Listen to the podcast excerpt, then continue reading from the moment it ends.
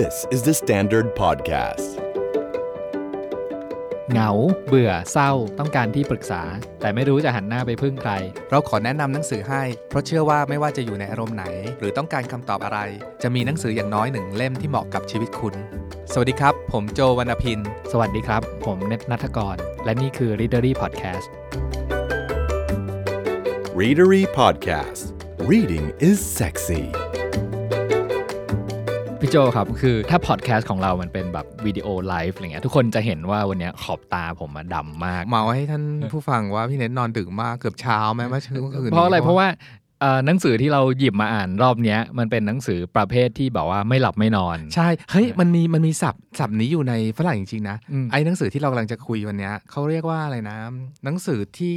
ที่ต้องอ่านให้จบเล่มอะไรประมาณเนี้ยต้องอ่านภายในรวดเดียวจบ แล้วแล้วมันไม่ใช่แค่จบเล่มไงพี่โจ คือมันต้องเอาเล่ม 2 เล่ม 3 เล่ม 4 มาต่อคิวด้วยอะไรเงี้ยอืมคืออารมณ์การอ่านหนังสือกลุ่มเนี้ยไม่ต่างอะไรกับการที่เราดูซีรีส์ใน Netflix แล้วก็แบบว่าแบบขออีกตอนขออีกตอนเถอะอะไรเงี้ยเออออืมวันเนี้ยอืมหนังสือที่เราหยิบมาคุยกันเนี่ยมันเป็นหนังสือกลุ่ม Mystery Thriller หนังสือหรือหรือจริง ๆ เรากำลังจะพูดถึงหนังสือที่เป็นซีรีส์อืมเป็นไหมเวลาเราเข้าไปร้านหนังสือหรือเข้าไปดูหนังสือเนี่ยมันจะมีหนังสือที่นักเขียนแต่งออกมาเป็นซีรีส์เป็นเล่มๆต่อๆต่อๆต่อๆแล้วก็อะไรเงี้ยหน้าปกมันจะแบบเหมือนเหมือนคือกันมีทั้งชุดแล้วใช่ก็มีทั้งบางชุดซีรีส์มีเป็นแบบ 20 30ใช่เล่มจนบางทีเลือกไม่ถูกเลยนั่นว่าคือแบบปัญหาเออคลาสสิกของคนอ่านหนังสือว่าตกลงจะเริ่มที่เล่มไหนเดี๋ยววันนี้เลยเออเออแล้วต้องอ่านตั้งแต่เล่มหนึ่งไหมคำถามคลาสสิกอะเนาะอืมหรือแบบเออแล้วซีรีส์ระหว่างคนนี้กับคนนี้อันไหนมันต่างกันยังไงอะไรเงี้ยวันนี้เราจะคุยกันถึงหนังสือสนุกสนุกๆพวกแต่จนี้ริงๆสังเกตง่ายๆนะพี่โจถ้าเกิดแบบหนังสือที่เป็นซีรีส์อย่างเงี้ยแล้วถ้าปกหนังสือไม่ได้ระบุอ่า เล่มที่เท่าไหร่เอาไว้อะแปลว่าเราเล่มอ่าเริ่มอ่าน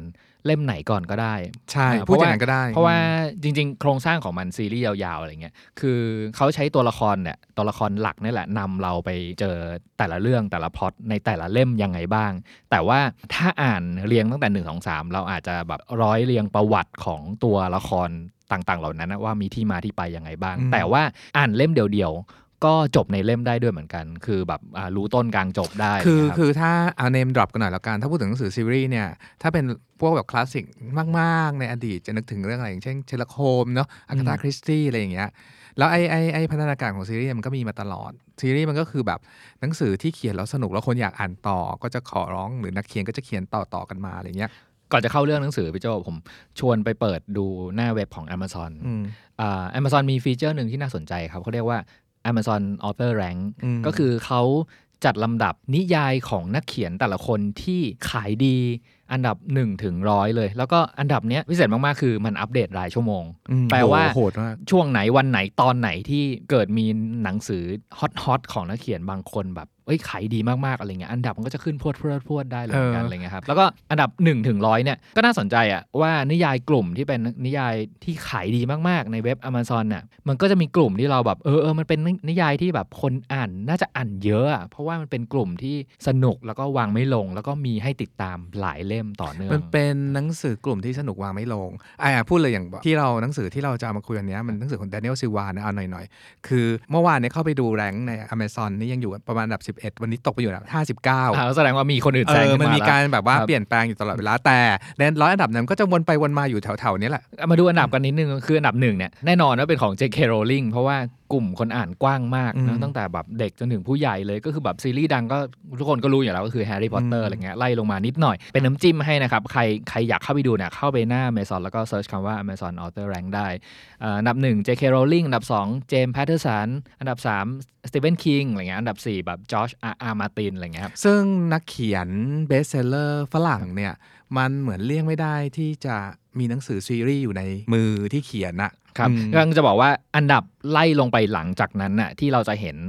หน้าหนังสืออะส่วนใหญ่ก็จะเป็นกลุ่มเนี้ยครับ เป็น mystery thriller แล้วก็มีนิยายโรแมนต์นิยายแฟนตาซีอะไรเงี้ยอืมซึ่งแบบเออเท่าที่ดูอีกอย่างหนึ่งคือ ส่วนใหญ่เป็นหนังสือที่เป็นซีรีส์ยาวๆด้วยนะเออคือคนคนต้องตามอะแบบออกมากี่เล่มกี่เล่มก็จะตามอ่าน เพราะมันสนุก ก่อนจะเข้าไปเล่มๆอะพี่เน็ตมีหนังสือซีรีส์อะไรที่เป็นแบบซีรีส์โปรดไหมอย่างเงี้ยอะของเราคือแดนบราวน์คือพลาดไม่ได้เลยคือแบบต้องพูดคำว่าแดนบราวน์ออกมาก่อนทุกสิ่ง จริงๆซีรีส์ของแดนบราวน์มีประมาณ 7-8 เล่มเองนะไม่ได้เยอะยังไม่เยอะยังไม่เยอะมาก แต่ว่าทุกเล่มมันแบบมันสนุกอะแล้วก็ไอ้พระเอกโรเบิร์ตแลงดอนที่ตอนนั้นทอมแฮงค์เล่น Da Vinci Code เนาะ มันก็ยังแบบว่ามีอะไรอะเรื่องราวการผจญภัยต่อเนื่องไปอะไรอย่างเงี้ยถ้าถ้าถามของผมผมก็ต้องตอบแบบตลอดการของผมก็คือ Stephen สตีเฟน King คิงครับอืมแต่ Stephen King ไม่ค่อยได้เป็นซีรีส์มีครับมีมีมีหลายอืมซีรีส์อยู่เหมือนกัน คืออย่างอันที่เพิ่งอ่านไปที่มีแปลไทยอย่างเงี้ยก็อย่างมิสเตอร์เมอร์เซเดสอะไรเงี้ยก็มีเอสาอมใช่เล่มนะมีเพสามราะว่าเล่มเอละอตัวละครมันก็จะแบบร้อยร้อยๆกันอยู่ แต่อย่างวันวันเนี้ยเล่มที่เราเลือกมาคุยกันอะมักจะเป็นหนังสือกลุ่มที่เรียกว่า mystery thriller ก่อนที่จะเข้าไปถึงนิยายที่เราเลือกมาอ่านรอบเนี้ยพี่โจผมอยากแนะนำหนังสือเล่มหนึ่งชื่อ The Bestseller Code อืมมันเป็นหนังสือที่เรียกว่ามาจากงานวิจัยแล้วกัน คือพอพูดถึงหนังสือที่อยู่ในแบบ top rank ของ Amazon แล้วเนี่ย คือพวกเนี้ยนิยาย bestseller มีคนสงสัยว่า เฮ้ยอ่านิยาย bestseller เนี่ยมันมี DNA หรือมันมีโครงสร้างอะไรที่เป็นแกนคล้าย ๆ กันหรือเปล่าที่ทำให้นักเขียนแบบ เขียนยังไงก็เป็นแบบติดอันดับ bestseller หรือที่ทำให้คนอ่านติดกันทั้งบ้านทั้งเมืองเนี่ยเออมันมีมันมีเคล็ดลับอะไร มันมันในหนังสือเล่มเนี่ยครับ The Bestseller Code เนี่ยคือเขาอย่างนี้คือคนเขียนน่ะโจดี้อาร์เชอร์เนี่ยครับเขาเคยเป็นบกฝ่ายคัดเลือกหนังสือต้นฉบับที่เพนกวินนะครับแล้วก็ในขั้นตอนการคัดเลือกหนังสือเนี่ยหนึ่งในนั้นก็คือแบบว่าเฮ้ยเราจะรู้ได้ยังไงว่าหนังสือเล่มนั้นน่ะมันจะเป็นหนังสือ bestseller อืมเธอก็เลยแบบสงสัยในคำถามเนี้ยว่าอยากทำการวิจัยสักชิ้นหนึ่งเพื่อถอดรหัส DNA ของหนังสือ bestseller ว่ามันมีอะไรที่เป็นโครงสร้าง หรือมันเป็นอะไรที่มันเป็นแบบถ้ารู้ว่ามีหนังสือเล่มเหมือนเล่มเนี้ยมีสิ่10งข้อนี้ดังต่อไปเนี้ยมันจะต้องเข้าชาร์ตเบสโหเซอร์ใครที่อยากแน่ๆเขียนะหไรนังสือนี้ต้องฟังตอนนี้ครัดีบๆเนาะเขาก็เลยบอกว่าไปทำงานกับนักวิจัยอีกคนหนึ่งนะครับให้ AI ใช้หลักการของ Machine Learning เนี้ย อ่านหนังสือ bestseller ที่อยู่ในชาร์ตของ The New York Times ทั้งหมดอะแบบ 20,000 เล่ม 20,000 เล่มแล้วรอบแรกนะครับ แล้วค่อยๆ คัดให้เหลือประมาณ 5,000 เล่มในช่วงเฉพาะแบบกรอบลงมาช่วง 30 ปีให้หลังเนี้ย โดยเฉพาะใน 5,000 เล่มเนี้ยมันจะมีอยู่ 500 เล่มที่เป็นนิยายติดชาร์ต bestseller ของ The New York Times อยู่ด้วยอะไรเงี้ยแล้วปรากฏว่าหลังจากที่ให้ให้ตัว machine นะ AI นะครับอ่านหนังสือต่างๆ เหล่านี้เขาก็สกัดเอา pattern ว่าเฮ้ย pattern ที่น่าจะมีอยู่ในหนังสือ bestseller ต่างๆ เหล่านี้มันควรจะมี 1 2 3 4 5 ดังต่อไปนี้ คืออยากรู้ซึ่งแล้วยกตัวอย่างยกตัวอย่างให้นะครับ เพราะว่าอ่าจริง ๆ มันอาจจะไม่ได้ครอบคลุมเนาะแต่มันเป็นสิ่งที่pattern ซ้ำๆๆที่เจอในหนังสือ bestseller คืออะไรบ้าง เช่นเขาจะบอกว่านิยาย bestseller จะมีธีมหลักอยู่แค่ 3-4ธีมเป็นเนื้อหาหลักประมาณ 30%ของเรื่องธีมที่เด่นที่สุดในนิยาย bestseller ทุกเล่มจะว่าด้วยความใกล้ชิดเกี่ยวข้องของมนุษย์ เรื่องรองๆลงมาก็คือเรื่องเกี่ยวกับบ้านครอบครัวงานเด็ก แล้วก็เทคโนโลยีสมัยใหม่เออพระเอกเมียตายเยอะมากเนอะในนิยายกลุ่มเนี้ยบางเรื่องเนี่ยมันจะดูเป็นเรื่องเกี่ยวกับองค์กรการเมืองอ่าเศรษฐกิจอ่าอะไรเงี้ยแต่สุดท้ายเนี่ยเรื่องที่มันเป็น bestseller มันมักจะมีเรื่องที่ความสัมพันธ์ใกล้ชิดของมนุษย์อะเกี่ยวข้องอยู่ในแบบเป็น background ทำให้เกิดเรื่องต่างๆเหล่านั้นอะไรเงี้ยเพราะฉะนั้นแบบการหักหลังกับคนในครอบครัวมีจะมีเห็นหลายเรื่องเลย อีกอันหนึ่งเขาบอกว่านิยาย bestseller มักจะมีการดำเนินเรื่อง 3 ช่วงเท่า ๆกัน คือหัวกลางท้ายคือใช่มี pattern ชัดเจน อันนี้อันนี้คือประเด็นที่ที่จริง ๆ เราก็อยากมาพูดเหมือนกันว่าเท่าที่เรา study หนังสือกลุ่มซีรีส์หรือ bestseller มาเนี่ย structure มันเป๊ะมากเว้ยแบบว่า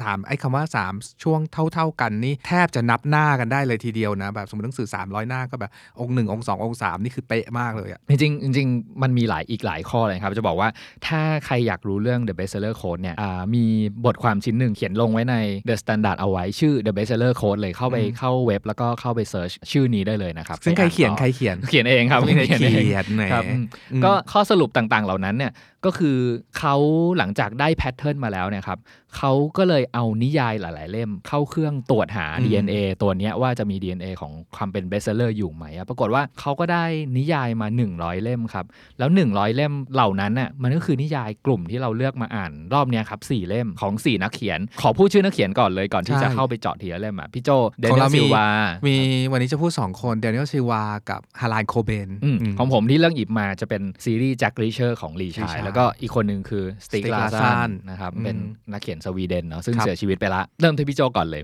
วันเนี้ยแบบอยากชวนอ่านคือจริง ๆ แล้วหนังสือซีรีส์เราคงเหมือนทุกๆคนเวลาไปร้านหนังสือแล้วไปยืนงงไม่มีซีรีส์เยอะมากมายแล้วก็ออกพูดกันตรงๆอะเราเชื่อว่าไม่มีใครจำได้หรอกว่าในหนังสือซีรีส์ทั้งหมดเนี่ยมันชื่ออะไรกันบ้างเพราะชื่อมันก็จะคล้ายๆกันเนาะอย่างของเราแดเนียลซิว่าภาพเขียนเลือดล้างหนี่เลือดทวงแค้นเลือดอะไรมันก็จะคล้ายๆกัน และเอาสุดท้ายอะเอาจริง ๆ พวกแฟนซีรีส์ action thriller ต่างๆเนี่ยเวลาอ่านแล้วว่าเอาจริงๆแบบจริงๆอะก็จะจำเรื่องไม่ค่อยได้หรอกเพราะเรื่องมันจะคล้ายๆกัน แต่สิ่งหนึ่งที่เราจะจำได้คืออารมณ์ไอ้ไม่หลับไม่นอนอย่างที่พี่เน็ตจั่วหัวเอาไว้อะเพราะมันจะสนุกตลอดเวลาหนังสือซีรีส์นี่เป็นหนังสือที่เวลาใครถามว่าอยากอ่านอะไรสนุกสนุกๆอ่านซีรีส์เลยสนุกแน่นอนแล้วคำถาม basic ที่บอกว่าอ่านเล่มไหนก่อนดี คำตอบก็คือเล่มไหนก็ได้เลย อ่านเริ่มจากเล่มไหนก็ได้อะไรเงี้ย แต่มันก็จะมีแบบเขาเรียกอะไรอะแฟนคลับหรือเนิร์ดประมาณหนึ่งแฟนดอมอะก็จะต้องแบบว่าหาอ่านเล่มหนึ่งก่อนแล้วตัวละครโยงจากคนนี้ไปคนนั้นเป็นยังไงอะไรเงี้ยหนังสือ Daniel Silva เนี่ยเอาจริงๆ Daniel Silva เนี่ยตอนนี้น่าจะอายุประมาณ 60 เป็นนักเขียนอเมริกันโอ้แต่แต่ Daniel Silva เนี่ยยังดูหล่อเท่ cool อยู่เออเออเออเออเออแล้วก็หุ่นดีมาก แล้วก็นุ่มนวลมากแบบว่าเป็นคนพูดจาที่แบบนุ่มนวลแต่เขียนโคตรโหดอะอืมมีระมงระเบิดอะไรในเรื่องแบบมีการฆ่ากันตายนู่นนี่นั่นอะไรเงี้ย Daniel Silva เนี่ยจริง ๆ ไม่ได้เขียนซีรีส์ที่โด่งดังของเขาคือซีรีส์ Gabriel Allon เดี๋ยวเราจะมาเล่าว่า Gabriel Allon เป็นใครอะไรเงี้ย คือจริงๆเขาเขียนหนังสือมาก่อนนั้นนั้นสามเล่ม มีซีรีส์เล็กๆอยู่หนึ่งเล่ม และจริงๆไอซีรีส์ Gabriel Allon เล่มแรกในซีรีส์ที่เขาเขียนเนี่ยคือ ล้างหนี้เลือดหรือภาษาอังกฤษคือ The Kill Artist เนี่ยเป็นเล่มที่หนึ่งเขียนเมื่อประมาณปีสักกับปี 2000 ไม่ได้ตั้งใจเลยว่าจะเป็นซีรีส์ตั้งใจเขียนเล่มเดียวจบ แต่เดน i e l ซิวาบอกว่าเขาทำการบ้านเยอะมากกับตัวละครนี้ คือพระเอก Gabriel Allon เนี่ยเป็นนักบูรณะศิลปะ คือแบบนักซ่อมภาพ นักซ่อมแบบ art ของศิลปะคลาสสิกในยุโรปต่างๆนานา ในขณะเดียวกันฮีก็เป็นแบบนักสืบในสายลับองค์กรของอิสราเอลแล้วก็เป็นนักฆ่าด้วยของอิสราเอลอะไรอย่างเงี้ยแค่ตัวละครที่มีเขาเรียกอะไรอาชีพหรือโลกสองโลกที่แตกต่างกัน ระหว่างความนุ่มนวลของโลกของศิลปะ ความแข็งแกร่งแข็งกร้าวของโลกนักฆ่าอย่างเงี้ยมันก็น่าสนใจในตัวของมันอยู่แล้ว มันก็คือ Gabriel Allon เนี่ยเป็นตัวละครที่บอกเลยว่าผู้หญิงหลายคนหลงรักผู้ชายแบบนี้มาก ถ้าให้เรานึกมันจะนึกถึงไอ้นี่แดเนียลเครกที่เล่นเป็นไอเนี่ยเจมบอลมันจะมีความแบบมันไม่ได้หล่อพระเอกในเล่มแรกก็ 50 แล้วอะแล้วก็แบบมีความแบบเถื่อนเถื่อนดิบดิบเถื่อนเถื่อนแต่ก็อย่างที่ว่าเขาเป็นคนรักศิลปะนะความอ่อนโยนความนุ่มละมุนความแบบรักผู้หญิงคนนี้ แต่ก็ส่งผู้หญิงคนนี้ไปเป็นแบบสายสืบในหน่วยที่อันตราย แต่ก็ห่วงใยผู้หญิงคนนี้เหลือเกินอะไรเงี้ยเป็นผู้ชายแบบดิบๆเถื่อนๆอะ ประวัติของ Gabriel Allon ก็คือแบบว่าในสมัยก่อนเมียกับลูกเคยเคยโดนระเบิดตายอยู่ที่เวียนนา หลังจากนั้นก็คือไอตัวผู้ร้ายกลุ่มนั้นก็พยายามจะมาไล่ฆ่ากันไปมา อันเนื่องมาจากเขาเป็นเหมือนทำงานอยู่ในสายลับองค์กรของแบบอิสราเอลเนอะมันก็จะมีเรื่องเกี่ยวกับองค์กรปาเลสไตน์หรือสงครามใน Middle East หรือว่าที่นู่นที่นี่ที่เป็นสงครามในช่วงตั้งแต่ปี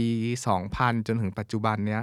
มาเกี่ยวเป็นฉากของทุกๆเรื่อง บวกกับเรื่องข่าวศิลปะต่างๆ นานาที่เกิดขึ้นในช่วง 10 กว่าปีนี้ก็จะอยู่ในหนังสือทั้ง 10กว่าเล่มหรือ 19 เล่มมาเป๊ะๆเนี่ยของ Daniel Silva ที่เป็นซีรีส์นี้เนาะอย่างเช่นมันมีข่าวภาพของ Caravaggio ที่ถูกขโมยหายไป Daniel Silva ก็เอามาผูกเป็นพล็อตเรื่องนู่นนี่นั่นอะไรเงี้ยดังนั้นวิธีการอ่านหนังสือของ Daniel Silva หลายๆคนพูดคล้ายๆกันคือ อ่านไปต้อง Google ไปอะแล้วมันจะรู้เรื่องข่าวการเมืองโลกนู่นนี่นั่นมากมาย เพราะตัว Daniel Silva เนี่ยเป็นนักข่าว CNN เป็นนักข่าวภาคสนามที่แบบไปทำงานในอียิปต์ปาเลสไตน์ต่างๆ นานา ซึ่งหลังจากนั้นก็ออกมาเขียนนิยาย ก็เลยแบบเขียนได้ค่อนข้างสนุกมากอะไอ้คำว่านิยายสนุกเนี่ยส่วนหนึ่งมันคือ structure เราเราวิเคราะห์ว่านิยายทำไมถึงสนุก เพราะว่า structure สนุกหนังสือเล่มไหนที่คุณอ่านสนุกอะ structure หมายถึงว่าวิธีการเขียนเรื่องมันมีองค์หนึ่งองค์สององค์สามแบบที่เป๊ะๆแล้วก็ plot twist จะเป็นสิ่งที่ต้องมีเสมอ หมายถึงว่าหักบูบอะหักมุมไปมาหักมุมไปมาจนกระทั่งแบบว่า เราเดาไม่ถูกว่าสุดท้ายแล้วมันจะแก้ปัญหานี้กันยังไงวะอะไรเงี้ยเอ่อไอเรื่องความสนุกในซีรีส์เนี้ยอีกคนที่พูดไว้คือแดนบราวน์ที่เขียน Da Vinci Code เนี่ยพูดว่าวิธีคิดเรื่องพวกนี้ให้สนุกคือคิดตัวร้ายก่อนเลย ถ้าคุณอยากเขียนเรื่อง แอคชั่นที่สนุกคิดตัวร้ายที่ไม่สิไม่สามารถมีใครโค่นเขาได้ขึ้นมาก่อน ถ้าคุณคิดได้ตัวร้ายที่โหดแค่ไหน เรื่องก็สนุกสนุกได้ตามกันนะ Daniel Silva เนี่ยในเซตนี้ออกมาแล้วทั้งหมด 19 เล่มก็อย่างที่บอกแหละอ่านเล่มไหนก่อนก็ได้อ๋อแต่แปลไทยอยู่ที่ประมาณ 16 เล่มกำลังทยอยแปลอยู่เป็นของสำนักพิมพ์นานมี ใครที่เคยอ่านแล้วก็คงรู้ว่ามันสนุกมากนะแล้วมันอ่านมันหยุดไม่ได้อะไอ้สิบกว่าเล่มนี่จิ๊บจิ๊บไปเลยอะ คือแบบพอเริ่มอ่านปุ๊บมันก็จะต้องตะลุยอ่านกันไปเรื่อย แต่ใครที่ยังไม่เคยอ่าน วิธีอ่านหนังสือพวกนี้เหมือนดูหนังแอคชั่นอะมันก็คือสนุกกันเปล่าๆเลย แต่บังเอิญในเรื่องนี้มันจะพูดถึงการเมืองโลก สงคราม สมัยใหม่รุ่นใหม่ ผู้ก่อการร้าย บวกกับการศิลปะคลาสสิกต่างๆนานาทำให้แบบมันไม่ใช่แค่เพลิดเพลินอย่างเดียวมันจะสนุก แล้วก็รู้เรื่องนู้นเรื่องนี้ด้วยอะไรอย่างเงี้ยครับ มาเล่มของผมบ้างพี่โจคือ ถ้าพูดถึงเล่มเนี้ยคิดว่าหลายคนรู้จักแน่นอน เพราะว่ามีเป็นหนังด้วยซีเป็นซีรีส์ Jack Reacher ของ Lee Child ทอมครูซอ่าทอมครูซครับ แต่ว่าเล่มที่อยากแนะนำให้อ่านสำหรับคนที่จะเริ่มต้นอ่านซีรีส์ Jack Reacher เนี่ย น่าจะเป็นเล่มเล่มแรกกับเล่มที่ 9 นะครับ เพราะว่าอ่าความสำคัญยังไง เล่มแรกก็คืออ่าถือว่าเล่มแรกของตามลำดับซีรีส์เวลาตามเวลาลำลำดับมาเลยว่าเขียนอ่า Lee Child เขียนเป็นครั้งแรกอะไรเงี้ยกับอีกเล่มหนึ่งคือเล่มที่ 9 คือถ้าใครเคยดูหนังมาก่อนอะไรเงี้ยเล่ม 9 คือเล่มที่เอาไปทำเป็นหนังอืมที่ทอมครูซแสดงอืมใช่ป่ะชื่อหนังก็คือ Jack Reacher เลย เล่ม 9 มันชื่อเล่มว่าเล็งจุดตายนะครับอืมส่วนเล่มหนึ่งเนี่ยที่ผมหยิบมาอ่าน จริงๆสารภาพก่อนว่าก่อนหน้านั้นยังไม่เคยอ่าน Jack Reacher เลยนี่คือการอ่านครั้งแรกแล้วก็หนังก็ไม่ได้ดูนะแล้วแต่พี่เนทก็ไม่สามารถหยุดได้เลยครับท่านผู้ฟังแต่เคยได้ยินเขาเรียกว่าแบบมีคนพูดถึงเยอะใช่แม่แม่อ่านเอแล้วอเออเออเออแล้วก็แม่อ่านทุกเล่มแล้วอืมแล้วก็ตอนนั้นน่ะสงสัยไม่ใช่สงสัยหรอกคืออิจฉาแม่มากว่าอืมทำไมแบบอ่านเล่มต่อเล่มต่อเล่มได้หนัมีงสือเวลาเยอะขนาดนั้นมากนะคืออืมคือตอนนั้นกลายเป็นว่าตอนที่เรากำลังทำงานอยู่ตอนเนี้ย อิจฉาคนที่เกษียณที่มีเวแล้วลาที่มีเวลาออเออนอนอ่านหนังสืออยู่ที่บ้าน แล้วสามารถอ่านหนังสือเป็นซีรีส์แบบเนี้ยเล่มต่อเล่มต่อเล่มชนกันไปเรื่อยๆแล้วไอแบบอารมณ์อ่านหนังสือซีรีส์เนี่ยมันสนุกเหมือนที่เราดูซีรีส์เราติดอะเหมือนกันเลยครับเหมือนกันเลยเออเหมือนกันเลยแล้วเราหยุดไม่ได้ แล้วจริง ๆอะมันมันมีอารมณ์สองแบบนะพี่โจคืออารมณ์หนึ่งเราจะรู้สึกว่าแบบเฮ้ยพออ่านเล่มที่5ดี6แล้วมันจะน่าเบื่อเปล่าวะตัวละครก็ตัวละครเดิมอะไรเงี้ย แต่ว่ามันไม่ใช่อะ มันคือสถานการณ์ใหม่ ตัวละครใหม่จะโผล่เข้ามา ปมบางอย่างในวัยเด็กหรือในอดีต หรือก่อนหน้านั้นที่เราไม่เคยรู้มันจะผุดออกมาอะไรเงี้ย แล้วมันเชื่อมโยงปฏิปต่อจากเล่ม 1 2 3 4 5 แล้วกลายเป็นแบบว่าไอ้แจ็คลิเชอร์เล่ม 6 เนี่ยทำไมถึงมีบุคลิกบุคลิกแบบนี้ อันนี้ขอนิดนึงนะเพราะเราเพิ่งดูคลิปของแดเนียลซิลวาเขาบอกว่าอ่อไอการเขียนนิยายซีรีส์เล่มต่อเนี่ยหนึ่งคือนักเขียน bestseller ทุกคนมีกติกาเดียวกัน คือ มีกฎอยู่ว่าต้องออกปีละเล่ม แปลว่านักเขียนมีเวลาทำงานประมาณ 6 เดือนครับเพื่อจะโปรโมทอีกประมาณ 6 เดือนอืมแปลว่าภายใน 6 เดือนต้องคิดพล็อตต่างๆ และโจทย์คือจำเป็นต้องสนุกขึ้นทุกครั้งมันมีอีกอย่างหนึ่งพี่โจผมรู้สึกว่าการเขียนของนักเขียนกลุ่มเนี้ยมันคือการทำงาน commercial อะ มันใช่มันเขารู้ว่าแบบหนังสือเรื่องราวของเขามันคือสินค้าอืมเพราะฉะนั้นแบบสิ่งที่เขาต้องมีวินัยในการทำงานของเขาคือ เขาต้องผลิตสินค้าอย่างเงี้ยคือ มันก็จะดูเป็นเครื่องจักรไปหน่อยนะ แต่ว่า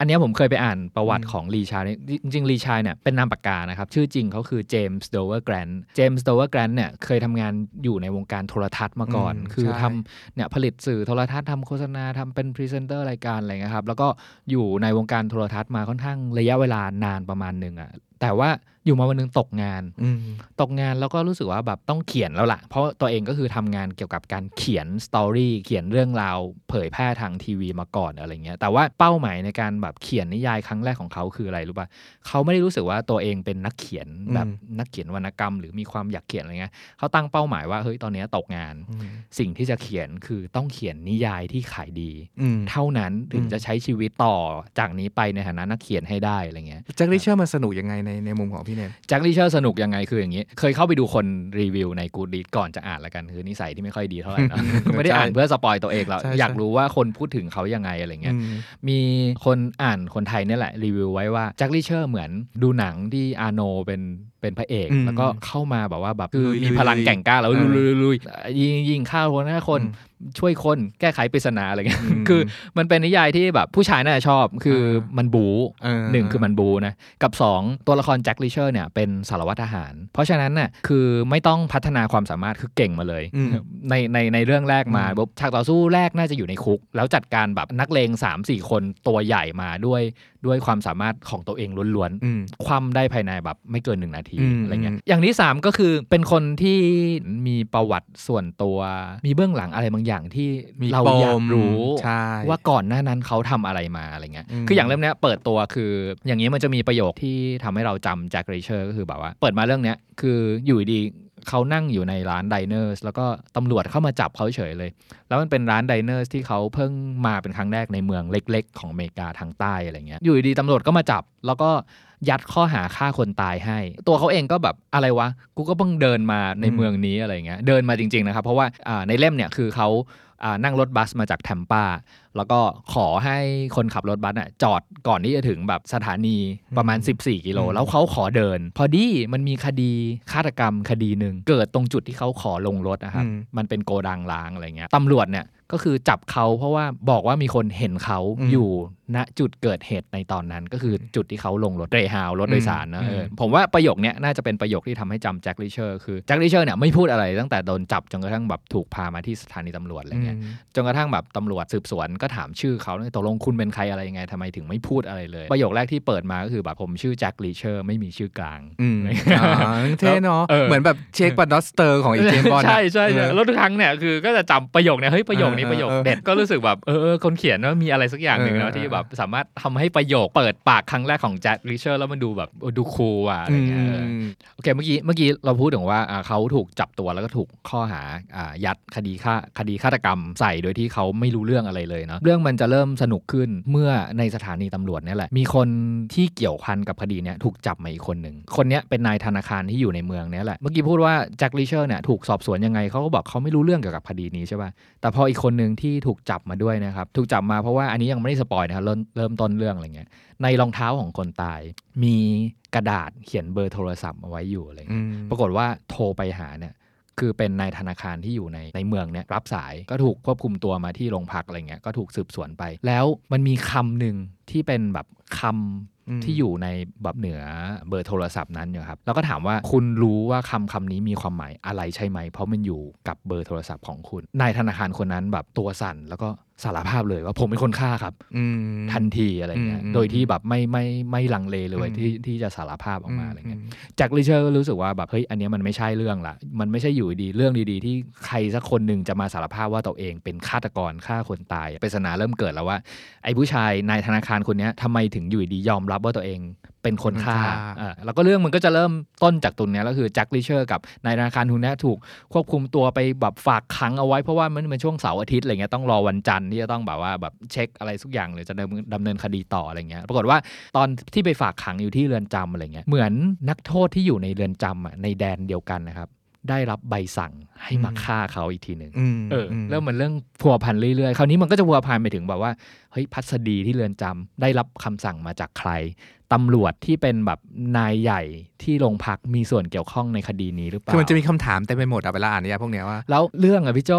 คืออันเนี้ยยังอยู่ที่บทที่หนึ่งที่สองอยู่เลยอะพอบทที่สองมาปุ๊บมีศพใหม่ซ้อนเจอขึ้นไปมาอีกอะไรเงี้ย แล้วปรากฏว่าพอเจอศพใหม่ ศพแรกที่แบบชันสูตร แล้วก็แบบเช็คลายนิ้วมือมาแล้วอะเป็นพี่ชายของแจ็คลิเชอร์อืมเออมจากเดิมที่แจ็คลิเชอร์ไม่เกี่ยวข้องกับคดีนี้เลย คืออมตัวเองไม่ได้ฆ่า ตอนนี้เกี่ยวข้องแล้ว เพราะว่าศพแรกที่เจอเป็นพี่ชายของเขาอืมอะไรเงี้ยครับอืมอืมมันมีอีกเรื่องหนึ่งที่ที่อยากพูดถึงคือจุด point of no return เอ้ยในประโยคฉัน เอาเอาใหใหม่ม่ฉันจะเป็นคนพูดเลยพี่เน็ตอันไม่นี้ไม่กำลังพูดถึงตอนใช่แจ็คลิเชอร์แล้วกัน คือเรารู้อยู่แล้วว่านิยายประเภทเนี้ยมันจะมีอยู่หน้าหนึ่งบทหนึ่งอะไรเงี้ยใช่ที่รู้สึกว่าแบบไม่อ่านต่อไม่ได้แล้วใช่อะไรงี้ยทุกคนเป็นคือแล้วอ่าอ่าของตอนพี่นั้เน็นตจะคือตีสามแล้วก็ต้องก็ต้องอ่านต่อจนจบให้ได้อะไรเงี้ย แต่ที่เรากำลังจะบอกอะว่าเฮ้ยแจ็คลิเชอร์อะมันมันมันพาเราไปถึงหน้านั้นน่ะ เร็วกว่านั้นน่ะเร็วใช่ไหมแค่ไม่ถึงสิบหน้าคืออันคือนี้แบบว่า point อ่านต่อแล้ว อันนี้ะเป็นออสิ่งที่พวกเราคุยเป็นมุกของเรากันเองไอ้ point of no return เราว่านักอ่านทุกคนเป็นเวลาอ่านหนังสือเนี่ยช่วงแรกๆมันจะหนืดหนืดขี้เกียจอ่านวางอ่านแล้ววางอ่านแล้ววางอะไรอย่างเงี้ยแต่ทุกเล่มถ้าอ่านไปถึงจุดจุดหนึ่งอะซึ่งแต่ละคนจุดจุดหนึ่งมันไม่เหมือนกันเนาะหรือหนังสือแต่ละเล่มไม่เหมือนกัน แต่เราการันตีว่าในหนังสือกลุ่มซีรีส์ทุกอันเนี่ยมันจะมี point นี้แน่นอน point- เราเรียกมันว่า point of no return หมายถึงว่าเมื่อถึงจุดจุดๆนี้แล้ว คุณจะหยุดอ่านไม่ได้เลย ผมเคยวิเคราะห์โครงสร้างนะพี่โจว่าอืจมริงๆแล้วอะนักเขียนส่วนใหญ่วางจุด point of no return ไว้ที่ไหน ใช่ของเราอะใช่ปะเออพี่เน็ตไว้ไว้ไหนของของของเราอย่างนี้คือ ถ้าเป็นนิยายกลุ่มเนี้ยอืมส่วนใหญ่บทแรก ๆ มันจะเป็นการปูปูพื้นพื้นตัวละครใช่ป่ะอืมทำให้ให้ให้รู้จักตัวละครหลักก่อนใช่ว่าคือใคร แล้วก็ตัวละครรองตัวละครที่จะเชื่อมโยงระหว่างพระเอกกับผู้ร้ายเป็นใครอะไรเงี้ยแล้วแล้วส่วนใหญ่มันจะมีแบบช่วงเวลาอยู่2อสามบท สมมุติว่ามีสัก 3 ตัวละครอะไรเงี้ยอย่างอย่างน้อยก็ต้อง 3 บทละที่จะพาไปรู้จักแต่ละคนใช่ป่ะอืมเออแล้วประมาณบทที่จะเริ่มเผยปริศนาแรกนั่นแหละว่าปริศนาแรกที่ต้องตามคืออะไรอะไรเงี้ยก็จะอยู่ประมาณแบบบทที่ 4 บทที่ 5 อะไรเงี้ยแล้วอืมปกติอะตัวเองจะรู้สึกเสมอว่าประมาณบทที่ 4 บทที่ 5 จะแต่เริ่ขอมงเราถึอะงจุดที่ไปไปต้องแบบว่าไปวางต่อไม่ได้แล้วอะไรของเงี้ยเราครับก็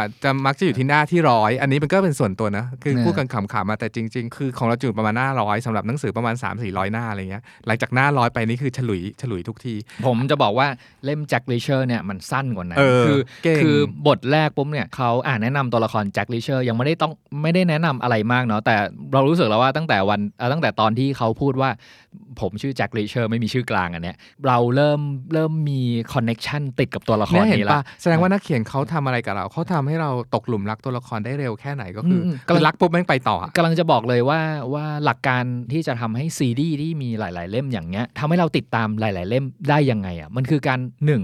ทำให้เราเข้าถึงยึดโยงกับตัวละครนั้นให้เร็วที่สุด แล้วก็ ต้องรักตัวละครนี้ด้วยอะอืมเออพูดถึงประเด็น point of no return จริงๆ มันมีขอนอกเรื่องหน่อยแล้วกัน มันเป็นเรื่องสมัญญาแห่งดอกกุหลาบที่อูเมเตอร์เออร์เคิลเขียนอะไรเงี้ยเขาเคยให้สัมภาษณ์ว่าจริง ๆ เขาตั้งใจให้ประมาณร้อยหน้าแรกของเขาเนี่ยน่าเบื่อเลยด้วยซ้อืมำเขาบอกว่าถ้าใครผ่านร้อยหน้าแรกของเขาแล้วเนี่ยเขาจะอัดความสนุกทุกอย่างลงมาให้พวกคุณหมดเลย เหมือนเป็นแบบ test ว่าเหมือนเป็นเหมือนเป็น test ถ้าคุณอยากจะมากับผมอะไรเงี้ยเดี๋ยวผมอืมจะให้คุณทุกสิ่งอย่างเลย ก็เป็นเออความสนุกของนักเขียนเนาะ อีกประเด็นหนึ่งที่เราคิดว่ามันมันอยู่ตรงไหนคืออยู่ในช่วงองค์หนึ่งเข้าองค์สองอะซึ่งโดยธรรมชาติไม่ว่าจะเป็นหนังสือหรือหนังมันจะมีประมาณอย่างนั้นอยู่แล้วแหละย้อนไปนิดหนึ่งพี่โจเวลาพูดถึงองค์หนึ่งองอืค์มสองหรือตอนที่อ่าตอนเริ่มเริ่มเราพูดถึง The Bestseller Code ที่บอกว่าเฮ้ยนิยายขายดีส่วนใหญ่ structure เขาจะแบ่งเป็นแบบ3 part เท่าๆกันอะต้นกลางสมพจร์ทบพวกนี้มันคืออะไรอะพี่โต้นกลางจบเนี่ยอธิบายเอาง่ายๆเอาแบบเอาแบบ simple ก่อนนะ simple คือต้นกลางจบถ้าเอา structure แบบเป๊ะๆจริงๆไอ้ตรงกลางเนี่ยมันจะแบ่งเป็น2องค์แอคหนึ่งกับแอคสองก็คือมีแอคหนึ่งแอคสอง A แอคสอง B แล้วก็แอคสามเนาะอืมองค์สาม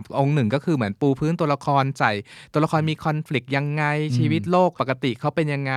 แล้วก็มีแบบแหมวันหลังจัดรายการเรื่องตอน structure สักตอนเนาะอืมมันจะมีการเขาเรียกอะไรอะเสียงมี call เข้ามาว่าต้องออกไปเจอเผชิญนู่นนี่นั่นเออพระเอกก็จะ refusal หน่อยๆ ก็คือจะปฏิเสธแบบ ฉันไม่ออกไปนั่นนี่นู่นอะไรเงี้ยอืมแต่สุดท้ายก็จะถูกอะไรสักอย่างผลักเข้าไปเหตุการณ์หนึ่งซึ่งเลี่ยงไม่ได้ปฏิเสธไม่ได้เออแล้วก็เข้าสู่องค์สองซึ่งพอเข้าสู่องค์สองปุ๊บอะตัวลงตัวร้ายแม่งมาหมดเลย แบบว่าความยากลำบากในการจะเผชิญอุปสรรคหรือเป้าหรือ goal เนี่ยจะต้องยากขึ้นเรื่อยๆเรื่อยอืมๆพอถึงกลางๆเรื่องมันก็จะมีแบบว่าเขาเรียกว่าจุดหักใหญ่ ๆ กลางเรื่อง เช่น แบบว่ามีการตายเกิดขึ้น หรือถ้าหนังรักก็คือพระเอกนางเอกเลิกกัน boy lose girl อะอืม boy อืม boy meet girl boy lose girl แล้ว boy get girl back เนี้ยอ่าก็คือแบบว่าไอ้ตอนกลางๆก็คือแบบมีการตายมีการแบบแล้วก็ค่อย ๆ แบบฮึดสู้ขึ้นมาใหม่ ฝึกวิชาใหม่แล้วก็ค่อย ๆ เข้าสู่องค์สามองค์สามก็จะเป็นเรื่อง ของ solution หรือแก้ไขปัญหา มีคลายแม็กซ์แล้วมเรื่องที่แบบฉากที่เสี่ยงเป็นเสี่ยงตายที่สุดในเรื่องอะไรเงี้ยก็จะอยู่องค์สามถ้าถ้าพูดอย่างเงี้ยคืออย่างถ้าเทียบเทียบแบบ 3 องค์อยู่ใน Jack Reacher อะไรเงี้ยบท 1 2 3 เหมือนแบบมี 3 องค์นี้ไปแล้วอะใช่คือคือมันเหมือนแบบเป็นตอนย่อยย่อยย่อยย่อยไปอีกให้มีแบบอย่างนี้ที่ผมบอกว่าอ่าเล่าเรื่องแค่แบบ ไม่กี่บทเนาะแต่ว่าถ้าต้นกลางจบของ part แรก ๆ เลยบทแรกบทที่ 2 อะไรเงี้ยก็คือ ตอนแรกแบบแนะนำตัวละครให้ Jack Reacher เป็นใครอะไรเงี้ยแล้วก็ตอนที่ 2 ก็คืออยู่ดีก็โดนยัดข้อหา แล้วก็ใส่ conflict เข้ามาคือ เอามีคนมาสารภาพแสดงว่าตัวเองหลุดละหลุดไม่ใช่ละอะไรเงี้ยแต่ว่าก็จะมีเอ้าโดนส่งคนมาทำร้ายมามาฆ่าตัวเองอีกคือถ้าพูดประเด็นนี้เลยนะ เอาแบบลึกไปกว่านั้นนะแบบ advance ขึ้นไปนั้นคือไอ้ความต้นกลางจบเนี่ยสมมติในในตอนต้น สมมติว่าในหนังครึ่งชั่วโมงแรกหรือในหนังสือร้อยหน้าแรก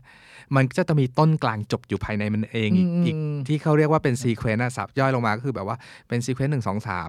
ใน sequence ก็ถูกย่อยเป็นต้นกลางจบของมันอีก ใช่ใช่เป็นแต่ละฉาก3ฉาก แม้แต่ใน1ฉากเดียวนะ สมมติอะพนันกันก็ได้อย่าง Jack Reacher ตอนฉากที่โดนจับไปสอบอะมันก็จะมีต้นกลางจบอยู่ในตัวมันใช่เองใช่ใช่อืมเหมือน structure มันแบบสชัดมากเป๊ะมากเลยในนิยายกลุ่มแล้วนี้แล้วจริง ๆ มันมันเหมือนการเอาสตรัคเจอร์ใหญ่ มาซอยให้เป็นสตรัคเจอร์ใช่เล็กๆเล็เล็กกๆๆยัดเข้าไปเนี่ย มันเหมือนมันทำให้เราไม่อยากวางหนังสือใช่เล่มันเยวางไม่ได้ เพราะว่ามันแบบมันวางไม่ได้นมันเริ่มแล้วมันจบมันเริ่มแล้วมันจบแล้วมันแล้วมันก็ทิ้งต่อฮุกเนื่องไว้ไปต่อแล้วมันก็เวลาทิ้งฮุกอะไรไว้บางอย่างไว้ที่เราต้องอ่านต่อไปเออรู้แวก็ละพกอันเนี้ยหาอันนี้ต่คือไป secret sauce ของมันจริงๆอะที่ใช่ทำให้นิยายกลุ่มเนี้ยมันแบบมันไม่มีตอนไหนน่าเบื่อเลยพี่หโจรือแม้อะหรือแม้กระทั่งย่อยหน่วยเล็กที่สุดคือฉากหนึ่งฉากหรือว่าถ้าเป็นหนังสือเนี่ยประมาณหน้าหนึ่งหน้าที่เราอ่านเนี่ยอืมลองกลับไปอ่านแค่หนึ่งหน้าก็ได้บทสนทนาระหว่างไอ้ตำรวจกับพระเอกของเราที่แบบว่าสนทนากันเนี่ยนะมันก็จะมี plot twist หรือว่ามีต้นกลางจบอยู่ในตัวมันอืมแล้วมีการกลับไปกลับมาตอนแรกฉันจะจับอาสุดท้ายแบบว่าพบว่ามีนายธนาคารโทรมาบอกว่าฉันเป็นคนร้ายเอง แล้วก็ twist ไปอีกแบบก็ twist กันอยู่อย่างเงี้ยแหละอืมอืมอืมโอเค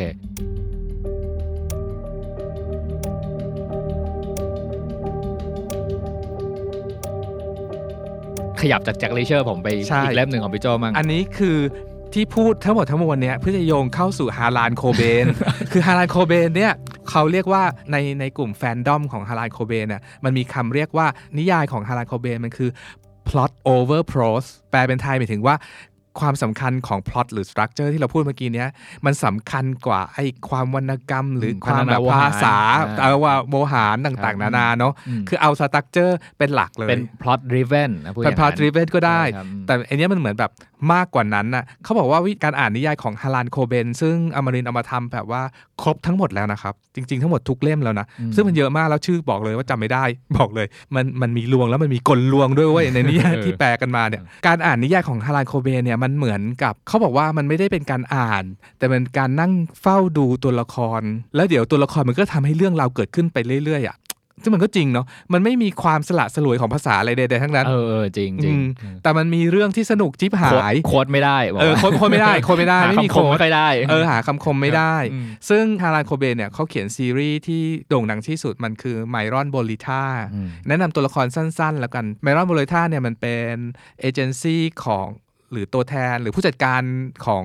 นักกีฬาแล้วกันอ่าถ้าของไทยก็ผู้จัดการดาราเนาะอืมแต่ที่ฝรั่งมันเรียกว่าเอเจนซี่มันก็จะดูแลแบบว่านักกีฬาดัง ๆ ก็ไปรีคูสนักกีฬามาจากมหาวิทยาลัยนู้นนี้อะไรอย่างเงี้ยแล้วก็ทำให้เป็นนักกีฬาอาชีพ ทีนี้เรื่องราวต่างๆ ในไอ้สิบยี่สิบเล่มที่ของไมรอนบริท่าเนี่ยก็จะอยู่ที่ว่านักกีฬาแต่ละคนมันเขาเรียกอะไรมีคดีนู้นนี้นั้นมีเรื่องราวมีปัญหาและอีพระเอก Myron Bolitar ตอนเล่มแรก ซึ่งภาษาไทยชื่อว่าหลงเนี่ยพระเอกอายุประมาณ 30 ยังอยู่บ้านกับแม่อะไรเงี้ยแบบมันก็มี detail อย่างที่ว่าตัวละครพวกนี้มักจะมี backstory แบบแข็งแรงเนาะเรื่องแรกเนี่ยมันเกิดเรื่องตรงเริ่มเรื่องที่ที่นักกีฬาในสังกัดของ Myron Bolitar เนี่ยได้รับหนังสือโป้มาเล่มหนึ่งแล้วไอ้นักกีฬาเนี่ยก็เปิดดูหนังสือโป้ไปเรื่อยๆแล้วตอนท้ายๆมันมีคล้ายๆ หนังสือโป๊ฝรั่งมันมีเขาเรียกว่า call girl อะมันมีหน้าแบบว่าให้โทรหาสาวบริการอะไรเงี้ยแล้วมันไปสะดุดอยู่ที่รูปรูปหนึ่งไอ้สาวบริการคนนั้นอะคือแฟนที่ตายไปแล้วของอินโดนักกีฬานี้ไอ้นักกีฬาก็แพนิกว่าตกลงแบบว่าเฮ้ยตกลงตายแฟนตายไปแล้วทำไมแบบว่ามีรูปไปเป็นสาวบริการวะแล้วลายมือจดหมายที่เขียนมาก็เป็นลายมือของแฟนไมรอนบริท่าก็อาสาสมัครที่จะไปสืบสวนสอบสวนเรื่องนี้ ทีนี้แบบก็เป็นเรื่องก็จะเป็นประมาณเนี้ยอยู่ในวงการนักวงการกีฬาเป็นsetting แล้วก็สืบคดีฆาตกรรมนู้นนี้ คือไอ้ Myron Bolitar series เนี่ย มันจะไม่ใช่แบบไม่ใช่แบบ Jack Reacher หรือไม่ใช่แบบด a น i e l ซิวาเกเบรียลอารอนที่มันมีระเบิด มีการยิงปืนมีฆ่ากันอะไรอย่างเงี้ยเนาะอืมอันนี้มันคือสื่อแบบคนปกติสื่อไปเรื่องนู้นเจอเรื่องนั้นเจอปมนี้ ซึ่งมันก็มันแบบ มันพูดได้ไม่เยอะเพราะมันเดี๋ยวจะมันจะ spoil ไม่ค่อย action เท่าไหร่งี้ยเออไม่ใช่ action ไม่ใช่ไม่ค่อย action แต่มันสนุกส่วนใหญ่ก็คือเป็มานกแบบเป็นใช่แล้วไอ้ mystery ผู้ชายคนเนี้ยมันเป็นผู้ชายที่แบบเหมือน care คนอื่นมากๆอะคนก็จะรักตัวละครตัวนี้ มีตัวละครอีกตัวที่เป็นเรียกว่าเป็นเพื่อนสนิทและเป็นคู่แข่งในทางเดียวกัน คือแบบเหมือนนี่ก็เป็นอีกทฤษฎีหนึ่งในการเขียนเรื่องเนาะการเขียนตัวละครที่มี contrast เยอะๆไม่ว่าจะเป็น contrast แล้วมาเป็นศัตรูกัน หรือเป็น contrast แล้วมาเป็นเพื่อนสนิทกันอย่าง เชอร์ล็อกโฮล์มส์กับหมอวัตสันอืมมีคู่หูมีคู่หูมันแต่อันเนี่ยมันคล้ายๆแบบคู่หู แล้วก็เป็นคู่แข่งในทีเดียวกันอะไรอย่างเงี้ยเออเออมันจะมีเรื่องพวกอย่างเงี้ยเนาะอืมอีกคนหนึ่งชื่อวิน แล้วก็แบบสองคนเนี้ยก็จะประคองเรื่องเข้าไปสิบกว่าเล่มอ่าเนี่ยความเก๋ๆคือไอ้เล่มท้ายๆเนี่ยมันจะ spin-off ออกไปเป็นอีกซีรีส์หนึ่ง เป็นหลานของไมรอนโบลิทาร์ชื่อมิกกี้โบลิทาร์เนี่ยซึ่งมันจะแบบ spin ออกไปเป็น YA เว้ยแล้วก็แบบ sense ของ mystery อะไรคล้ายๆกันแต่เป็น YA คำถามคลาสสิกคือ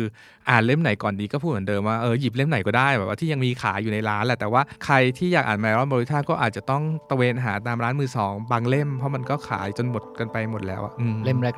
เล่มแรก ๆ มายของผมอีกเล่มหนึ่งพี่โจเล่มเนี้ย ตอนแรกก็แบบไม่กล้าหยิบเหมือนกัน เพราะว่ามันหนา มันหนามากอะมันเกือบ 600 หน้าเออใช่ป่ะแล้วก็มันไม่ใช่หนาแค่เล่มเดียวไง มันอืมที่ออกมาแล้วแบบ 4 เล่มตอนเนี้ยคือ 600 หน้าหมดเลยอืมอะคือเล่มที่พูดถึงเนี้ยก็คืออ่าพยักสาวรอยสักมังกร The Girl with the Dragon Dragon Tattoo Tattoo ของ Stieg Larsson เล่มเนี้ยมันจะเป็นซีรีส์ชื่อ Millennium Trilogy นะครับ ก็คือ Millennium เนี้ยอ่าเขาไม่ได้หมายถึงแบบยุค Millennium หรอก แต่มันเป็นชื่อนิตยสารพี่โจเป็นชื่อนิตยสารเกี่ยวกับ การเงินการธนาคารที่พระเอกทำงานอยู่ ไม่ซึ่ใช่งทำงานอยู่พระเอกเป็นเจ้าของ ซึ่งสติกลาซันอันเนี้ยเป็นนักเขียนสวีเดนสติกลาซันเป็นนักเขียนสวีเดนอืมครับแล้วก็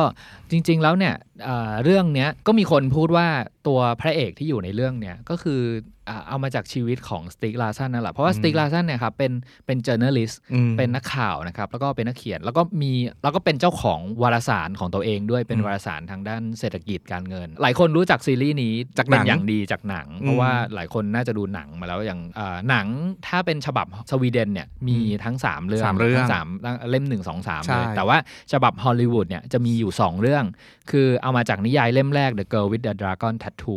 กับเรื่องที่2เนี่ยเอามาจากนิยายเล่มทีสี่4ซึ่ง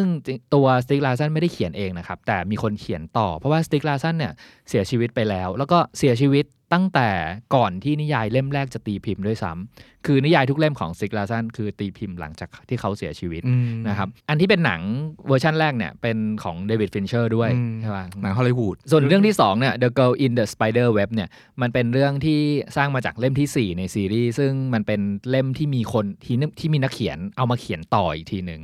คือซีรีส์เนี้ยพี่โจถ้าเป็นงานเขียนที่เป็นของสติ๊กลาซันจริงๆอะมันจะมีแค่ 3 เล่มอืมคือเล่ม 1 2 3 นะ พยัคฆ์สาวรอยสักมังกร พยัคฆ์สาวโหมไฟสังหาร แล้วก็พยัคฆ์สาวเตะรังแตนอืมแต่ว่าไปอ่านประวัติของซีรีส์นี้มาเนี่ยสติ๊กลาซันอะ plan ไว้ว่าเขาจะออกมาถึง 10 เล่มนะครับแต่ว่านั่นแหละคือเขาเสียชีวิตไปซะก่อนอะไรเงี้ยแล้วก็จริงๆอะเล่มเนี้ยถ้าไปอ่านในในอินเทอร์เน็ตเยอะๆ จะจะเห็นว่ามันมีดราม่าอยู่เรื่องการ การเขียนซีรีส์ต่อโดยนักเขียนคนอื่น แล้วยังเคารพแบบตัวละคร setting หรือ หรือหัวใจของซีรีส์นี้อย่างฝรั่งที่ไม่แบบเข้าใจสติ๊ก fanfic ลาซัเว้นยทำไว้ไหมอะไรเงี้ยครับเออมันมันมีอย่างนี้แหละเออคำถามคือทำไมเนาะอืมคำตอบคือมันไม่พอไงเวลาเราอ่านอะไรที่มันสนุกมากๆ แล้วมันไม่พอเหมือนแฮร์รี่พอตเตอร์แหละ มีอยู่ช่วงหนึ่งที่แบบว่ามีพยายามจะมีการเขียน spin-off ตัวนั้นตัวนี้กันเอง แต่จริงๆ อันนี้ก็ก็ทำให้เราอยากรู้เหมือนกัน คืออยากอ่านเล่ม 1 2 3 ให้จบ แล้วอยากอ่านเล่ม 4 5 6 เพื่อเปรียบเทียบว่าหัวใจที่สติ๊กลาซันใส่เข้าไปในซีรีส์เนี้ยมันยังอยู่ไหมทำไมถึงมีดราม่ากันอะไรเงี้ยแล้วมันสนุกยังไงเล่มอ่าพูดถึงหนังสือซีรีส์ก่อนละกันตอนนี้มันออกมามาหลังจากที่จบเล่ม3แล้วครับมันก็จะมีเล่ม 4 พยักสาวล่ารหัสใยมรณะใช่ป่ะซึ่งเป็นเดวิดเลเกอร์ครานส์มาเขียนต่อใช่ป่ะแล้วก็มีเล่ม 5 เล่ม 6 ออกมาแล้วนะครับ แต่ว่าของไทยยังไม่แปล แต่ว่าฉบับภาษาอังกฤษอะมีให้อ่านละ เล่มนี้สนุกยังไงสนุกตรงที่ตัวละครหลักของเราอะไม่ได้มีแค่ตัวเดียวละ อย่างที่บอกว่า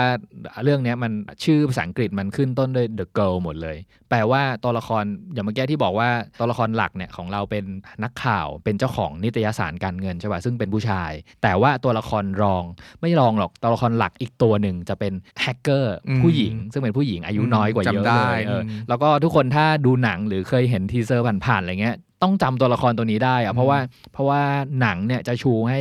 ให้ตัวละครผู้หญิงคนเนี้ยแบบเด่นมากใช่ๆเพราะว่า character จะเป็นแบบผู้หญิงผมสั้นเนาะแบบผมชี้ๆหน่อยแล้วก็มีรอยสัก คือมันเป็นชื่อหนังด้วยไงเป็นใช่ character ที่เป็นใช่ชื่อหนังเลยใช่ Girl with Dragon เออ Tattoo แล้วก็เนี่ยแล้วก็ตัวละครผู้หญิงเนี่ยจริงๆคือจะเป็นตัวละครที่แบบเก็บตัวใช่คือไม่พูดไม่จากับใคร แล้วก็เหมือนแบบมีปมอะไรบางอย่างอะไรอย่างเงี้ยเออแล้วก็ อ่าจริงๆอะเล่มเล่มหนึ่งอะเขาพูดถึงปมนี้ค่อนข้างเยอะ เพราะว่ามีคนพูดถึงว่าสติกลาซันเนี่ยเขียนเล่มหนึ่งเพราะว่าเขาเอาเรื่องที่เขาเคยเจอตอนสมัยเด็กมาคือตอนเด็กอะเขามีเพื่อนผู้หญิงที่ถูกข่มขืน เป็นแก๊งเรฟนะครับอืมก็คือแบบรุมข่มขืนอะไรเงี้ย แล้วเขารู้สึกผิดมากที่เขาไม่สามารถช่วยเหลืออะไรได้เลยอะไรเงี้ยในวันนั้นอะไรเงี้ยกระทั่งแบบว่าเขาต้องแบบว่าแบบ ไปพูดกับเพื่อนผู้หญิงคนนั้นตรงๆว่าแบบเขารู้สึกผิดมากในชีวิตนี้ที่วันนั้นเขาไม่ช่วยเธอ เขาก็เลยเอาปมของเรื่องเนี้ยครับมาใส่มาสร้างเป็นตัวละคร The Girl เนี่ยที่อยู่ในเรื่องเนี่ยครับเป็นตัวละครหลักผู้หญิงอีกคนหนึ่ง ซึ่งมีแบ็กกราวด์คือถูกเรฟเหมือนกัน ยังมีอีกหลายเรื่องครับที่ที่ที่เรื่องเนี้ยจะพูดถึงการแบบข่มขืนอะไรเงี้ยครับอืมเรื่องเรื่องนี้สนุกยังไงตรงที่เอ่อเล่มเนี้ย Point of No Return อยู่ที่บทที่ 4 พี่โจอืมตอนแรกๆเนี่ยเขาจะปู 2-3 บทแรกมันจะปู คือเปิดเรื่องด้วยเป็นคุณปู่นักธุรกิจแบบเกษียณอายุแล้วคนหนึ่งอะชื่อแบบคุณวังเงอร์นะครับเขาเข้าไปในห้องทำงานของคุณปู่ แล้วก็พอถึงทุกๆวันเกิดของเขาอะจะมีภาพดอกไม้ปริศนาส่งมาให้อะจริง ๆ ไม่ไม่ใช่ภาพดอกไม้ปริศนาหรอก ถ้าอ่านไปสักบทที่สี่อะจะรู้ว่าภาพดอกไม้ที่คุณปู่ได้รับทุกๆวันเกิดเนี่ย คือหลานสาวของตัวเองเป็นคนส่งให้ ส่งให้มาแบบ4ี่หปีแล้วอะไรเงี้ย แต่เหตุก็คืออยู่มาวันหนึ่งหลานสาวคนเนี้ยหายตัวไป แต่ทุกๆปียังมีภาพดอกไม้ส่งมาให้อยู่ เป็นดอกไม้แห้งอะนะครับอืมดอกไม้แห้งที่ที่แบบเอาดอกไม้แล้วก็ไปทับในหนังสืออะไรเงี้ยแล้วก็พอเขาบอกว่าเป็นดอกไม้ในช่วงฤดูร้อนอืมแล้วก็พอเป็นช่วงฤดูใบไม้ร่วงก็ถึงวันเกิดคุณปู่ ก็เอาดอกไม้แห้งนั้นนะทำเป็นใส่กรอบรูปแล้วก็ส่งมาให้อะไรเงี้ยเรื่องของเรื่องก็คือเนี่ยผ่านมาเป็น 10 ปีแล้ว คุณปู่ยังได้รับดอกไม้นั้นอยู่มันหมายความว่าอะไร คือหลานสาวที่หายตัวไปเนี่ย ยังอยู่ หรือใครแกล้งเนียนทำเป็นส่งดอกไม้นี้มาให้อีกวะอะไรเงี้ยเปิดปริศนาของคุณปู่ไว้แค่นี้ แล้วก็ชิฟไปที่โอเค ตัวละครพระเอกของเราแล้วพระเอกของเราของเราเป็นใครอะไรเงี้ยพระเอกของเราก็คือเป็นเนี่ยแหละครับเป็น journalist เป็นนักข่าวสายเศรษฐกิจอะอยู่มาวันหนึงก็ไปได้ข่าวที่คิดว่าแบบเฮ้ยข่าวเนี้ยแหล่งข่าวแล้วกันถ้าหลุดรั่วออกไปเนี่ยมันไปมันสามารถไปโค่นล้มแบบองค์กรธุรกิจใหญ่องค์กรหนึ่งหนึ่งในสวีเดนได้อะไรเงี้ยซึ่งเจ้าของแบบถ้าข่าวนี้ถูก ปล่อยออกไปจะเปิดโปง ความทุจริตความช่อชนขององค์กรนี้ได้ทั้งหมดอะไรเงี้ยปรากฏว่าพระเอกของเราเนี่ยก็กล้าพอที่จะเอาข่าวนี้ไปเขียนลงในนิตยสารของตัวเองอืมแล้วโดนบริษัทฟ้องอืมบริษัทที่ไปกล่าวหาเขาเนี่ยแหละฟ้อง แล้วตัวเองแพ้อืมพอแพ้ก็คืออะไรก็คือต้องอาจจะต้องติดคุก แล้วก็ต้องเอาเงินสะสมทั้งหมดที่ตัวเองมีเนะแบบจ่ายค่าเสียหายทั้งหมดที่เกิดขึ้นอะไรเงี้ยก็เนี่ยแหละครับถูกฟ้องแล้วก็แพ้กลับไปที่คุณปู่ตอนแรกที่แบบตามหาหลานสาวที่หายไปใช่ไหมไปจ้างนักสืบนักสืบซึ่งก็คือแบบ The Girl with the Dragon Tattoo เนี่ยแหละครับที่บอกว่าทำงานอยู่ในบริษัทสืบสืบสวนสอบสวนอีกที่หนึ่งอะไรเงี้ยไปสืบประวัติของพระเอกมาว่าเฮ้ยพระเอกคนนี้เป็นใครมีประวัติเบื้องหลังยังไงบ้างอะไรเงี้ยแล้วก็สิ่งที่เสริมมาได้ก็คือแบบเฮ้ยจริงๆพระเอกเนี่ยก็เป็นดูไม่ได้เป็นคนเลวร้ายอะไรเป็นคนดีคนหนึ่งอะแหละ แต่ก็จะมีเรื่องที่แบบปิดบังเอาไว้ เช่นแบบว่าอ่าเลิกกับภรรยามาแล้วก็อยู่กินกับเจ้าของนิตยสารเนี่ยซึ่งเป็นเพื่อนสมัยมหาลัย ซึ่งเจ้าของนิตยสารเนี่ยก็เป็นผู้หญิง แล้วก็มีสามีแล้วด้วย แต่ก็แอบมีอะไรกับพระเอกของเราด้วยอะไรเงี้ยนี่คือเรื่องที่ที่แบบ The Girl with the Dragon Tattoo คือมันก็จะต้องสืบามีให้ได้มันก็ต้องมีปมปริศนาอะไรบางอย่างอยู่ในหนังสือกลุ่มพวกเนี้ยอ่าเสใช่มอเนาะอะต่อครับ หลังจากนั้นก็คือกลายเป็นว่าคุณปู่ที่ตามหาหลานสาวเนี่ยรู้ว่าอะพระเอกเราอะถูกฟ้องกำลังจะต้องแบบ ออกจากงานคุณปู่ก็เลยไปจ้างไปบอกว่าถ้างั้นฉันจ้างคุณให้มาสืบหาหลานสาวผมละกันอะไรเงี้ยเพราะรู้ว่าแบ็กกราวด์คุณอะโอเค แล้วนอกจากนั้นน่ะคุณรู้ตัวไหมว่าเมื่อตอนเด็กๆอะผมเคยจ้างพ่อคุณเข้ามาทำงานที่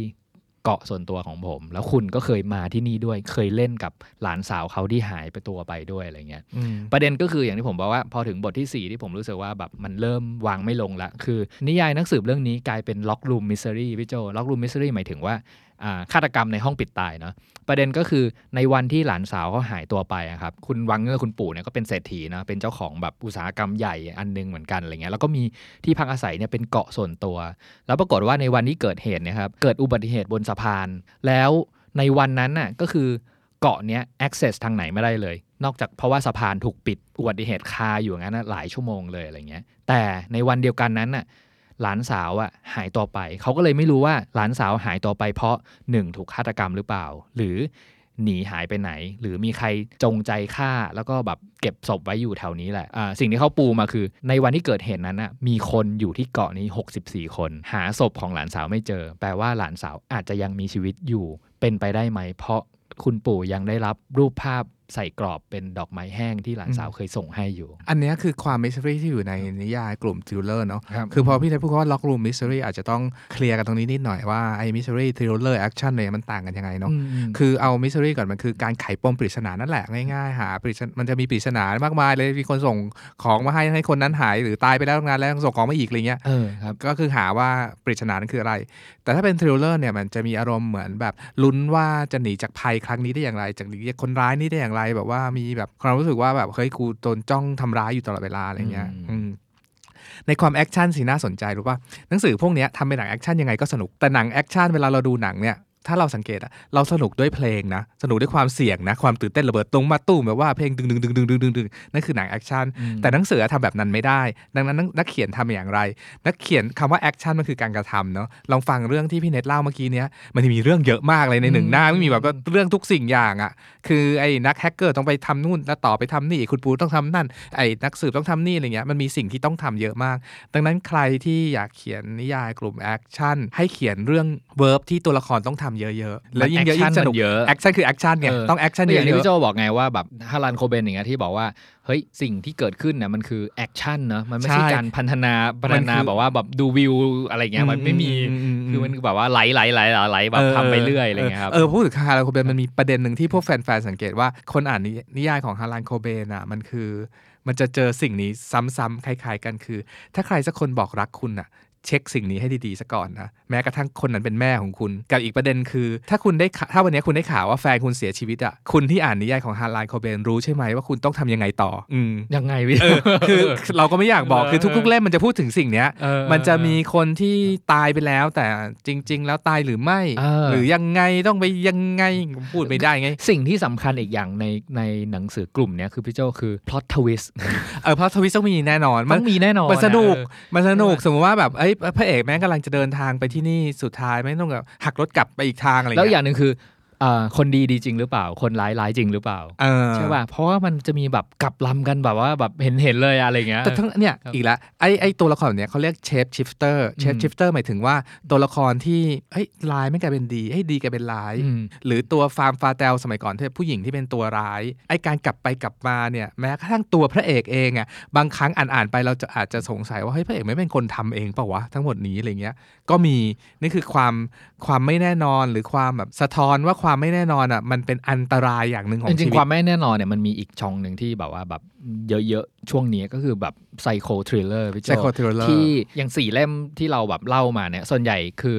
พระเอกก็จะเป็นฝั่งดีใช่ป่ะไม่ค่อยเห็นการเปลี่ยนแปลงหรือความไม่มั่นคงของตัวเองเท่าไหร่อะไรเงี้ยแต่แต่ถ้าเป็น psycho thriller เนี่ยมันจะเจอตัวละครเขาเรียกว่า unreliable narrator ใช่ใช่ป่ะซึ่งซึ่งบางทีมันเหมือนแบบ มันไม่น่าเชื่อถือเลยกับเรื่องที่เธอเล่าออกมาอะไรเงี้ยแล้วแล้วหลังๆมันมี EP หนึ่งที่เราพูดถึงแบบใช่นิยายกลุ่มก้อนเกิล The Gone Girl on the Girl Train อ่าอะไรพวกนั้นนะซึ่งเป็นแบบว่าเนี่ยเอาความความไม่แน่ไม่นอนความแบบผีเข้าผีออกของตัวละครหลักอะมาทำให้เราแบบเฮ้ยฉันจะเอาใจช่วยเธอดีไหมนะอะไรเงี้ยหรือเธอจะเป็นฆาตกรซะเองอะไรเงี้ยครับ unreliable character ที่คนจำได้มากๆ คนหนึ่งคือ Hannibal อืมอืม ตกลงไปเป็นตัวร้ายหรือเป็นตัวดี มันบางตอนแม่งดีบางคนบางช่วยจับผู้ร้ายเออแต่ในที่สุดมันเป็นตัวร้ายที่ตามฆ่านางเอกอะไรอย่างนี้เนาะซึ่งไอ้ความไม่แน่นอนเนี่ยมันสะท้อนถึงชีวิตจริงที่เราเจอเพื่อนหรือเจอคนในชีวิตประจำวันที่มันมีความไม่แน่นอน แล้วมันส่งส่งสัญญาณอันตรายมาให้เราอะเพราะว่ามันเป็นมันเป็นหนังสือที่อะบางทีเราอาจจะสิ่งที่เราได้จากการอ่านตัวเอกสองประเภทเนี้คือตัวเอกที่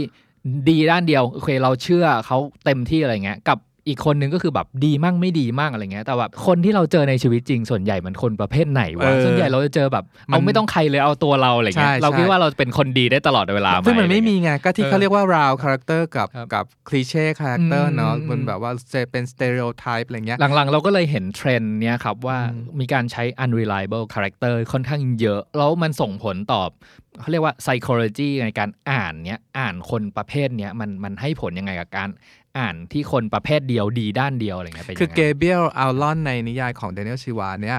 เป็นนักฆ่าเนาะซึ่งมันก็ต้องฆ่าคนอื่นแต่ในขณะที่ตัวเองอะ ภรรยาและลูก ตั้งแต่บทแรก ๆ ก็รู้เลยว่าโดนฆ่าตายเป็นต้น อันนี้คือตัวละครที่มีความซับซ้อนอะแล้วพูดถึง plot twist เออพูดถึง plot twist ใน Daniel Silva หนังสือ Gabriel Allon ทั้งหลายเนี่ยอีกสิ่งหนึ่งที่เด่นมากๆ คือ setting ประเทศแม่งเยอะมากอะภายในหนึ่งเล่มแม่งไปประมาณ 7 ล้านประเทศเดี๋ยวไปลิสบอนเดี๋ยวไปปารีสเดี๋ยวไปซูริกแล้วแต่ละเมืองเนี่ยมันก็มี character อะไรบางอย่างที่เหมือนเราได้ไปเที่ยวนู่นนี่นั่นด้วยอะเหมือนกันเลยพี่โจ Jack Reacher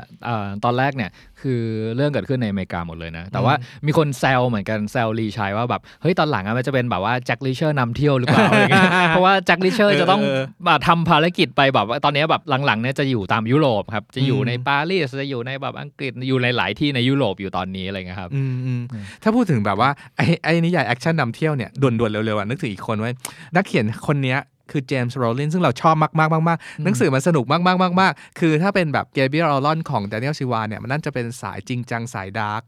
มันมันแมนโหดๆบู๊ๆเนาะแต่ James Rollins เนี่ย มันเป็นซีรีส์เขาเรียกว่า Sigma Force Series ก็คือเป็นขบวนแบบเป็นสายลับที่ต่อต้านผู้ก่อการร้าย แต่ว่ามันก็จะเบาลงมานิดนึง จะเป็นลักษณะผจญภัยไปในประเทศต่างอืมๆอือืมมก็เหมือนตอนที่อ่าน Dan Brown พี่โจอืมอยากไป Louvre ทันทีเลยไหมใช่ไหม Dan Brown อะเนาะใช่ปะเออเออือมอืมตอนวินาทีที่เราอ่าน Da Vinci Code ตอนแรกอะ สิ่งแรกที่คิดกับตัวคือโอ้โห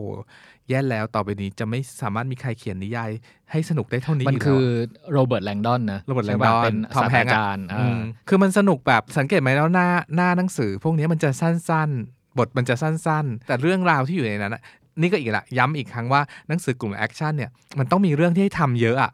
การเดินทางไปที่นู่นที่นี่ก็เป็นสิ่งหนึ่งที่ที่นักเขียนใส่ลงไปเนาะแล้วสิ่งที่เราชอบมาก ๆ อีกอย่างหนึ่งคือแบ็กกราวน์ของนักเขียน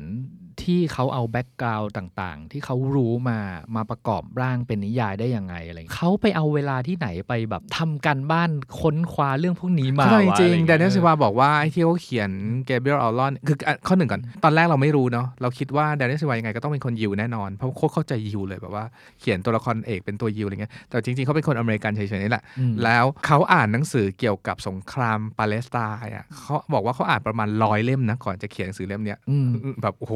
นึกถึงตัวเองดิ เออ พอพูดถึงแจ็คริเชอร์เรานึกถึงอีกแจ็คหนึ่งแจ็คไรอันของทอมคลนชีอืมอันนี้ก็เป็นทหาร ซึ่งแบบว่าหนังเอ่อที่เป็นหนังที่คุณคุณก็ Patriot Games The Hunt for Red October เนาะมันก็มีฉากบู๊ต่างๆ นานามากมายอะก็เป็นอีกซีรีส์หนึ่งที่แนะนำถ้านึกถึงซีรีส์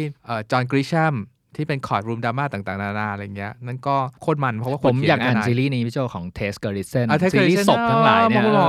ดังใช่สนุกปะเออสนุกอันเนี้ยน่าสจะนุกเป็นแบบว่าเป็นเรื่องแบบสืบจากศพได้เยอะเลยอะครับอืมอืมแต่ถ้ามีเวลาเยอะๆอะอีกซีรีส์หนึ่งซึ่งแบบอลิตบิกคลาสสิกก็ไม่ได้คลาสสิกมากหรอกคือ In Date In Date ของเจดีเจร็อดีร็อปเจดีร็อปใช่ปะก็คือดอร่าโรเบิร์ตไอ้เจ้าแม่โรแมนต์คนซึ่นี้งแหละอันเนี้ยแบบผมแบบงงมากเลยงงมากตอนแรกเข้าไปดูในอันดับใน Amazon ไงว่าแบบเฮ้ยมันมีทั้งโนราโรเบิร์ตแล้วก็มีเจดีล็อบแล้วก็แยกเป็นนักเขียนคนละคนไปนะ เพราะว่าอืมโนราโรเบิร์ตเนี่ยเขียนโรแมนส์นะ แต่ว่า J.D. Robb เนี่ยเขียนเป็น thriller ซึ่งเออแบบว่าแบบ character ต่างกันชัดเจนเลย คนอะไรเงี้ยจะทำได้ขนาดนี้เออคนอะไรวะคนอะไรวะอะไรอย่างเงี้ยสำหรับคนที่ชอบแบบ Daniel Silva หรือได้มีโอกาสอ่านมันไปจนครบถ้วนหมดสิ้นแล้วอะก็จะแนะนำให้อ่าน David Baldacci ต่อออืมอืม David Baldacci ก็จะเป็นซีรีส์เกี่ยวกับอ่านักสืบเก่าไปย้อนไปสืบมีแอคชั่นนู่นนี่นั่น แต่เหตุจะเกิดขึ้นในอเมริกาประมาณนี้อืมผมว่าถ้าถ้าคนที่ชอบอ่านนิยายกลุ่มเนี่ยก็คือแนะนำให้ตามสำนักพิมพ์น้ำพุน้ำพุสำนักพิมพ์นะครับ เพราะว่าในน้ำพุเนี่ยมีอยู่หลายซีรีส์เลยที่ที่น่าสนใจ แต่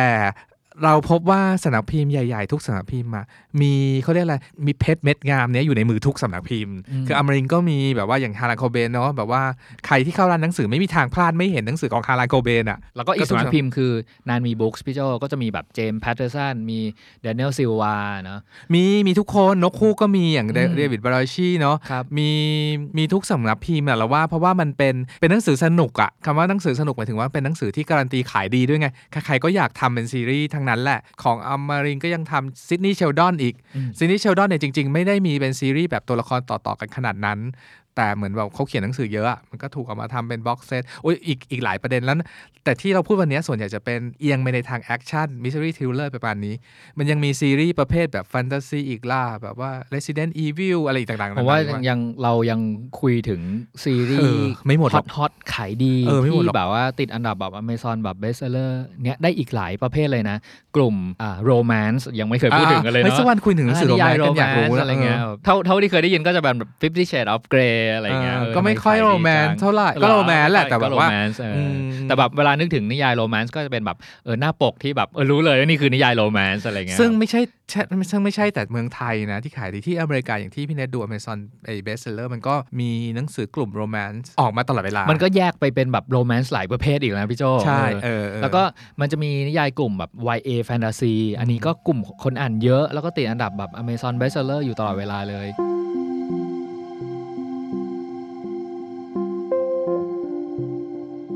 ที่เราแนะนำกันใน episode เนี้ยพี่โจหนังสือกลุ่มแบบ Mystery Thriller Suspense ต่างๆ พวกเนี้ยจริงๆแล้วสิ่งที่เราได้จากการอ่านนิยายกลุ่มนี้คืออะไร คือการสนุกเฉยๆเลยข้อหนึ่งชีวิตเรา มันก็ไม่ต้องได้อะไรทุกอย่างตลอดเวลาเนาะพูดตรงๆอะเมื่อเรื่องงานบางทีมันก็เครียดเนาะเรื่องแบบสังคมบ้านเมืองอะไรบางทีก็เครียดอะการได้ escape หรือการหนีไปนิยาย action thriller ที่สนุกสนุกๆอะมันเหมือนเราหลุดโลกออกไปก่อน หรือแล้วพอริงๆไม่ใช่การหลุดโลกเพราะความเครียดอะเราต้องการความสุขจากการอ่านหนังสือพวกเออนี้มันด้วยสนุกถ้าเราต้องการอ่านหนังสือสนุกสนุกแล้วมันมันไม่ต้องคิดอะไรมากอะคือสนุกกันเปล่าๆเลยนิยายกลุ่มเนี้ยตอบโจทย์นี้แน่นอนอืมนอกจากได้ขอบตาดำคล้ำแล้วเนี่ยสิ่งที่ได้ก็น่าจะเป็นแบบคือเราเห็นตัวละครหลากหลายมากที่อยู่ในเนี้ยแล้วส่วนใหญ่มันก็เราก็จะเห็นแบบอ่าถ้าเป็นแบบผู้ดีผู้ร้ายแบบชัดๆเจนก็คือรู้เลยว่าแบบ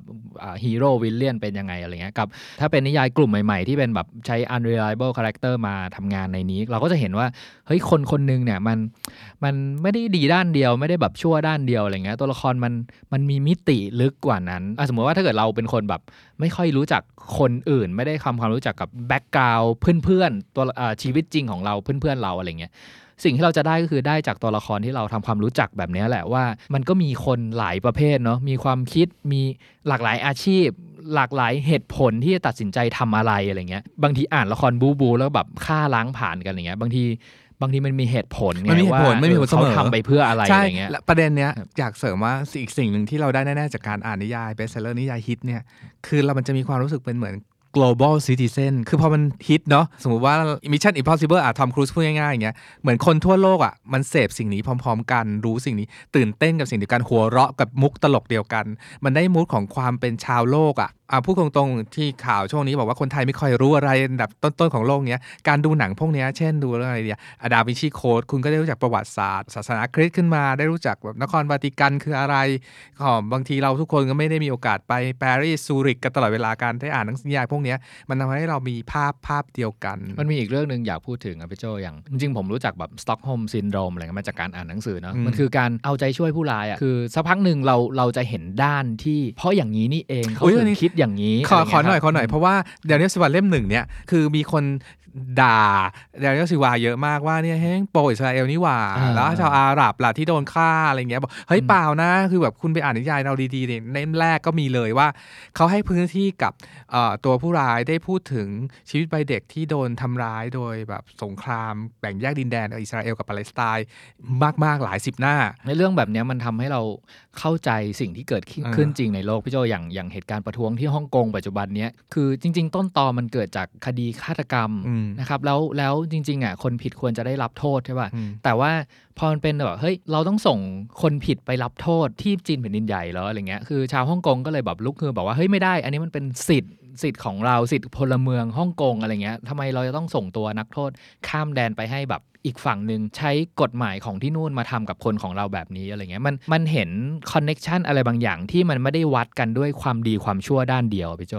ที่บ้านเรียก compassion compassion ที่แปลภาษาอังกฤษว่า co feeling หรือแปลเป็นไทยว่าเห็นอกเห็นใจกันน่ะและนิยายไอ้ที่ว่าดูไม่มีค่าไม่สนุกค่าล้างผลาญอย่างเดียว มันกลับให้ความรู้สึกเห็นอกเห็นใจกันเนี่ยนอกจากสนุกแล้วยังได้นู่นนี่นั่นอีก ดังนั้นอ่านเหอะหนังสือมันสนุกมาก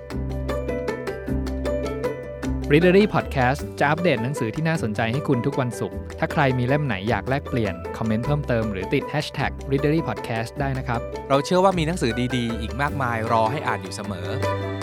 ติดตาม Literary Podcast ได้ทางเว็บไซต์ The Standard Podcast Player ที่คุณใช้ Spotify SoundCloud และ YouTube